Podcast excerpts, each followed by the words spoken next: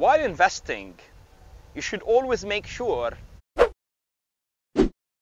that investments are able to give you what the main target from having money and investing is: peace of mind and comfort in life.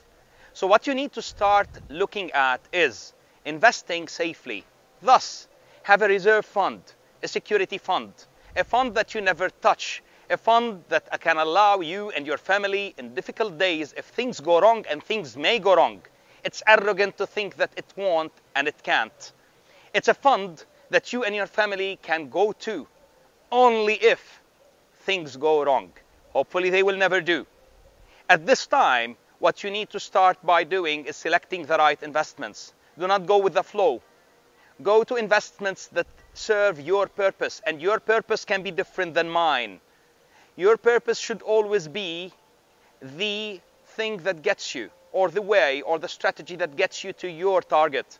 Not my target, not Andy's target, not Christine's target. It's my target or your target. And whenever you're looking at your target today, you need to understand that the future is owned by you only if you control your present right. Invest in things you can afford to invest in, and you can afford worst case scenarios off.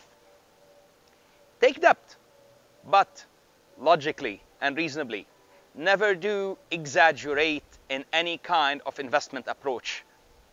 Everything is great until it stops working, and whenever it doesn't, it should work. Your plan should work at that time. Enjoy your investments and enjoy your money. Enjoy peace of mind for you and your family for years to come. This is what money is for at the end of the day.